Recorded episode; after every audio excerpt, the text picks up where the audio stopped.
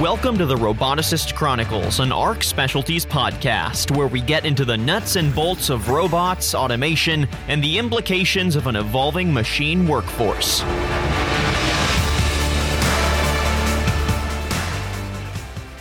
Hello, this is Dan Alford with A R C Specialties and The Roboticist Chronicles. We have an interesting guest today, Trey Parrish. I'd like to have him on today because he works in a similar but different world. Normally, I'm supposed to do the introduction for an individual, but in this case, we have a subject matter expert, Trey Parrish himself. So, Trey, why don't you tell us a little bit about yourself? Sure. My name's Trey Parrish. Um, been around the, the welding industry here for twenty plus years now, I guess. But, you know, you and I have kind of crossed paths and bumped into each other in a lot of functions, and I'm I'm real excited now that we have an opportunity to work together. Well, great. Let's go back to how we met. Here, here's my version of it. You you can correct me. Uh, there was a sure. com- company out in California and uh, having a few problems, and I was asked to help with the turnaround. I flew out there because I had a lot of respect for the company. I wanted to see it remain viable, and uh, and I think we succeeded, right? You were working there, but I think we succeeded because they ended up getting sold, and they're still a viable business. So, so that's my version. Am I close?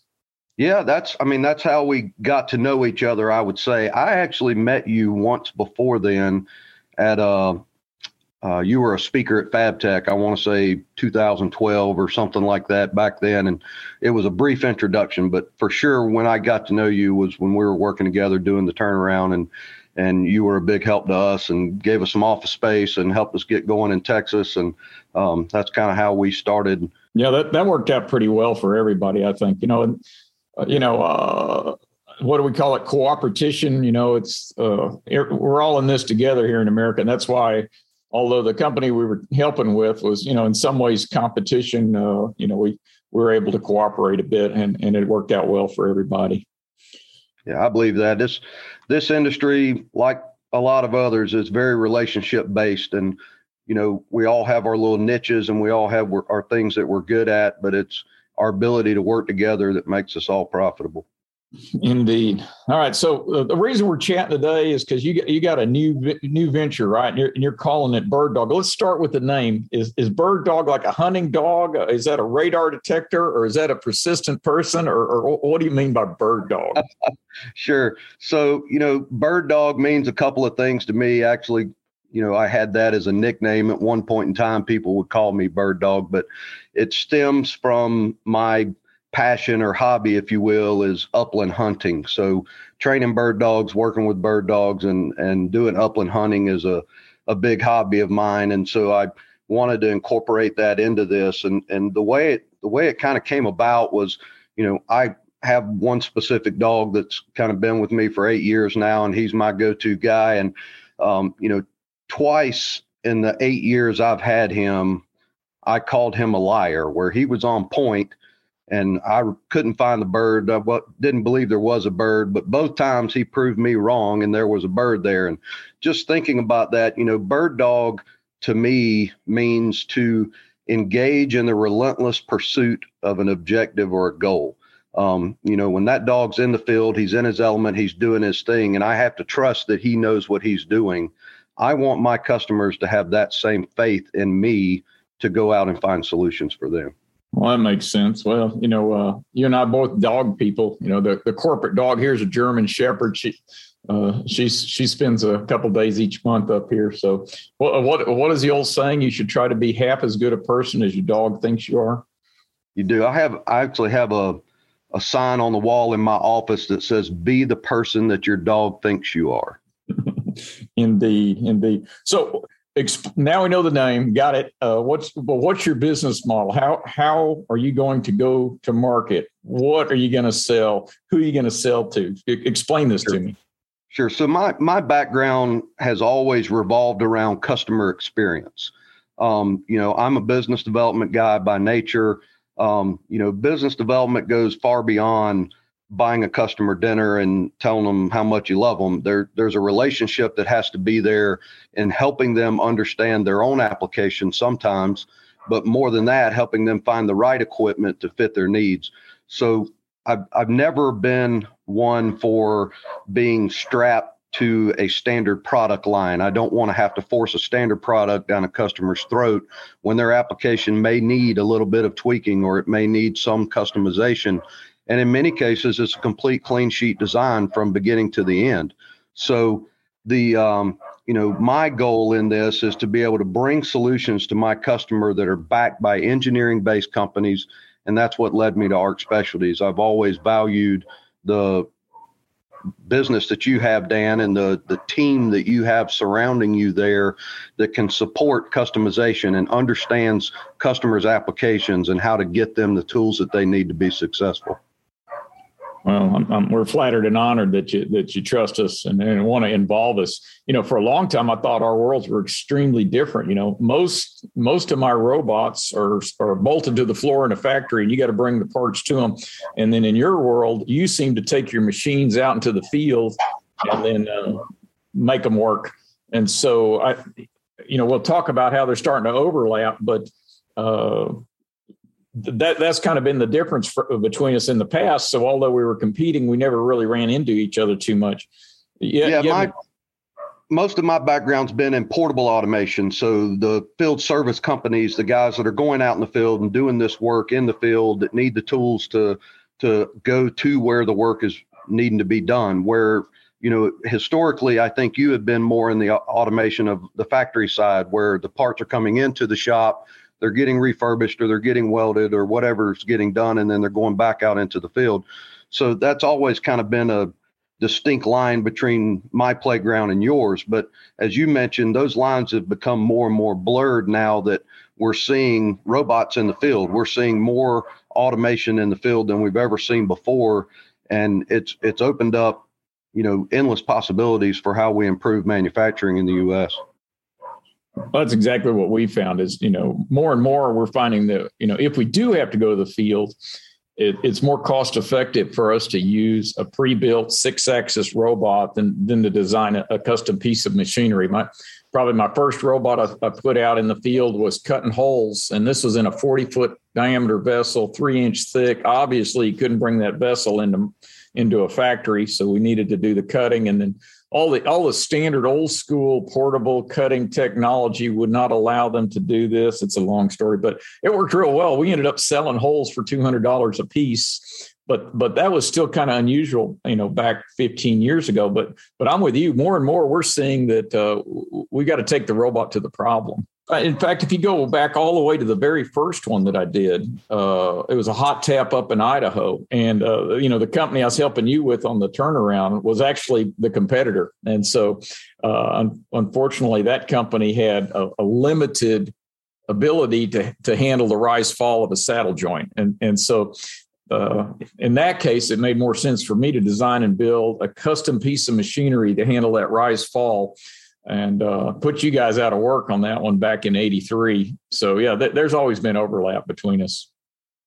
Yeah, and I think, you know, we'll continue to run into those applications, and that's where you and I can decide what the best avenue is to to fill the customer's needs. Again, my, you know, my main role or goal in this whole thing is that the customer experience be one that they're satisfied in the end and they come back for more assistance in the future. And and to do that, you've got to be able to pull the tools that the customer needs. You've got to maintain their needs, and then the the follow-on support and making sure that they continue to be successful with the tools that you've provided them. But just to be clear, we're just adding to your line sheet, right? You're you're, you're still going to be, uh, you still have all your contacts on the uh, the uh, field type automation, both cutting, welding, grinding, and and then that's right. So so yeah, I, I you know I have machining tools that I. I represent for doing portable machine tools in the field, and then for portable welding equipment. Still, the Encompass guys, I still work with them on some of their applications. Um, so, you know, this really is allowing me more opportunities to provide my customers with the, the tools that they need. Right. You know, don't walk away from a job until we both talk about it. That, that, that's what I hope you do. So, you know, my world is, is always been oil and gas. You know, I'm a Texas boy. So, you know, I've been here in Houston since seventy-nine. But to me, you know, what's been fun about the oil field is we've got some outrageous challenges. You know, we're working through two miles of water and four miles of rock. You know, it, it's tough to do. There's corrosion, pressure, temperature, and all that.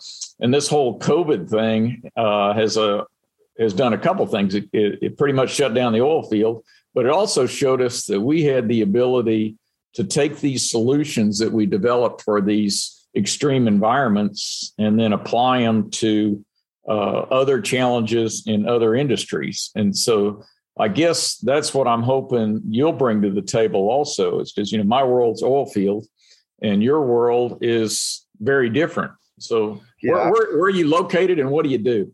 So I'm in Rock Hill, South Carolina. Most of my background has been spent in power generation and then Navy shipbuilding. So, uh, you know, any power plant field services type of applications, and then, you know, there's all sorts of things that go into shipbuilding.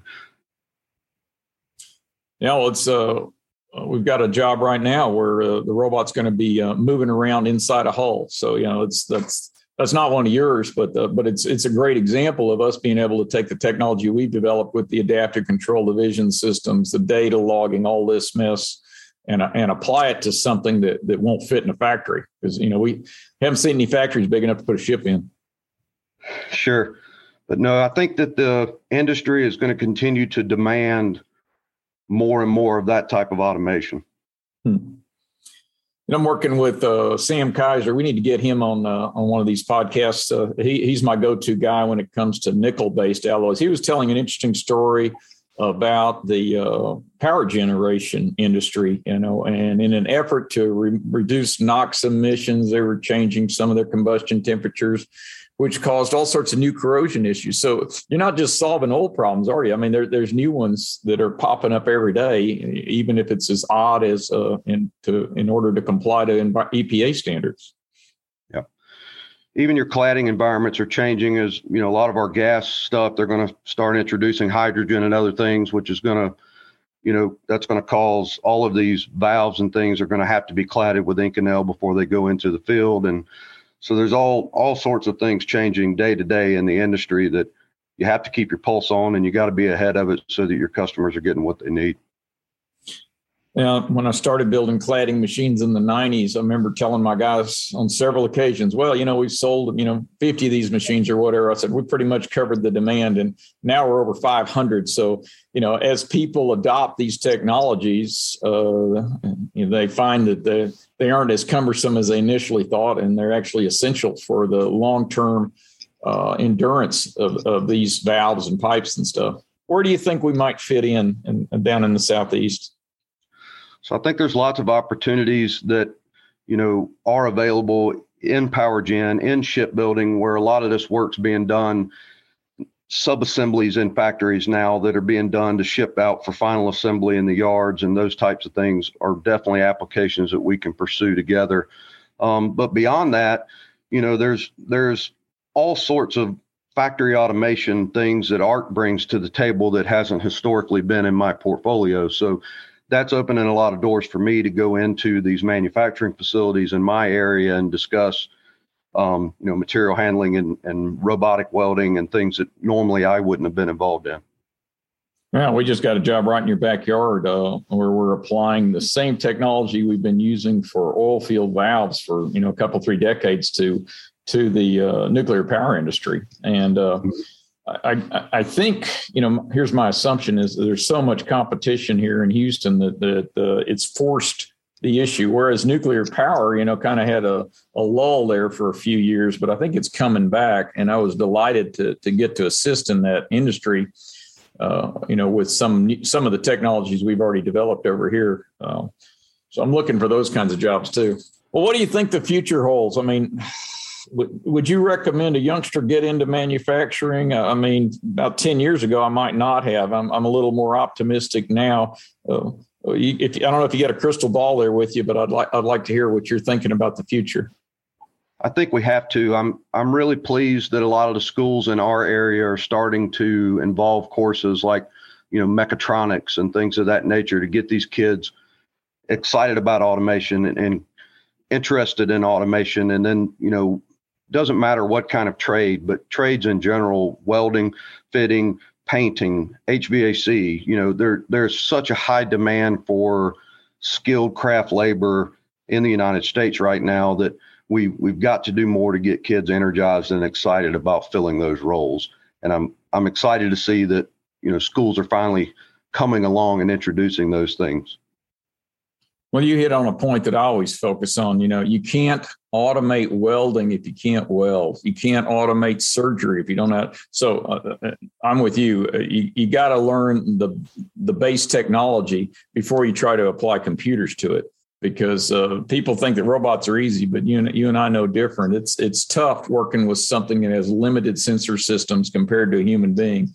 So you, you really got to understand the industry that you're working in. That's that's why I'm glad we got you on board. You kind of you bring a whole different skill set in. Uh, you know, we've been working downhole for all these years, and you've been working in power plants.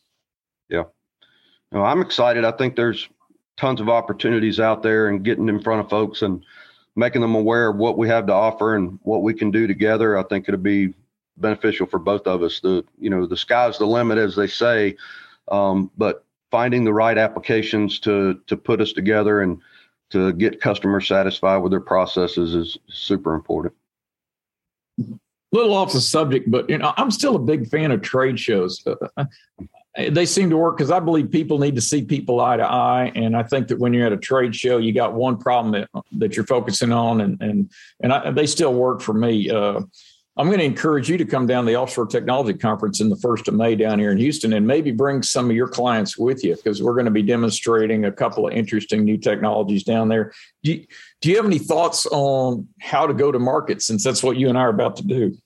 Sure. I, you know, I think that the whole COVID era changed a lot of things for a lot of people and forced people into, you know, working at home environments and Zoom meetings and all of those types of things. But our industry, Dan, I still feel is very relationship based. The the customers that I deal with want to look me in the eye. They want to shake my hand. They want to say hello. Um, it's it's more than just a quick Zoom meeting or emails. It's, it it goes deeper than that. And so I feel trade shows are still very vital to our to our industry. And, you know, doing these podcasts and doing videos and promoting your material online is great, and I think it's necessary. But I don't think you can put a value on the hand-to-hand, person-to-person contact that you get at trade shows. I, I agree completely. We bought a, a two million dollars milling machine. To me, that's a lot of money. And and before we would even consider it, we sent the guys up uh, to uh, International Machine Tool Show. They got to kick the tires, look under the covers, meet the people. And, and, it, and it was based upon that, that that we did our buying. And so I, I can't be the only one. Uh, so good. I'm glad you're on board with that. I agree. Excellent. So, Uh, what else you want to tell us today? You know, this, uh, in case anybody's uh, has any doubt, the whole point of this podcast was to introduce Trey to everybody and explain our new relationship and uh, kind of kickstart this whole process. But uh, here's your chance. What else you want to talk sure. about? No, I, I think our relationship will continue to define itself and grow as we go further, Dan. But, you know, again, my, my goal is to be a resource for the customer. Let me do the hard work for you. Um, you know, bring me in, let me see your application, let me talk to you about what your needs are, and then let me go back and work with the team that I have to provide you with the solution that in the end, you'll be satisfied with, it'll fulfill your needs, and it'll continue to support your operations for years to come. And I think competition improves the breed. So you're you're actually going to be, each time you look at one of these projects, you're going to be looking at it through two sets of eyeballs, you know, your uh, traditional field stuff as well as my robots, and then and it'll be our job to try to convince you to use more robots and, and fewer of the other machines. Sure, in some ways, but I you know I like to let the customer drive that, and you know in the end they're the ones that we need to be satisfied so that they come back for more, and um, you know helping them understand what the differences are between the two and where each one you know best fits is you know when you and I will get involved and help steer them in that right direction. All right. So uh, I'm going to let you define your own territory. How, how far away do you want people to contact you? Um, you know, it really doesn't matter. Most most of my time is spent on the East Coast, um, but I have relationships across the globe. So I'm not, you know, I'm not confining myself to a certain territory, but um, but absolutely the, the East Coast specifically um, is where I spend the majority of my time. Well, I bring that up because I know you're East Coast, but I met you on the West. So, yeah, but, uh, absolutely. Uh, you know, it's a global economy. We're in thirty-two different countries, so I don't care where you work. It doesn't bother me at all. So, but so how is anybody going to get a hold of you? Give, go ahead and put give us some information. Sure. So, you know, The best and easiest way to get me is always on my cell phone. My cell phone number is eight oh three, four four eight, four five one zero. Um, my email is trey at b d industrial solutions dot com. And then LinkedIn. I'm I'm a big fan of LinkedIn and use that as a tool every day in, in my life. And you know, all my contact information's there. Just sort, you know, Trey Parrish on LinkedIn and Bird Dog Industrial, and you'll find everything you need to get to me. Good deal. Well, uh, I appreciate you coming on board. I appreciate the vote of confidence that you wanted to come on board with us. And I'm pretty excited about the future because I, I love finding new problems, particularly when uh, they, they look similar to our old problems. And so we can ap- apply some of our, you know, our proven solutions. Makes us look smart, makes it a lot easier at the same time. Yeah. No, it's great when we can pull from past experiences and use those for new applications. Got anything else for us today? I think that's all I have on my end, Dan. Okay. Well, I really appreciate you coming on board. I appreciate you coming on board with ARC Specialties too. So anybody that's listening to this podcast today, you're either uh, interested in ARC Specialties, Trey Parrish, robots, or something like that. And uh, and Johnny Tyler told me to send out a request. Uh, if, if you think that you might have some content or an interesting story that you would like to have on the ARC Specialties Roboticist Chronicles, why don't you contact me through ARC Specialties and, and we will talk. Until then, I look forward to building robots, and I will see you soon.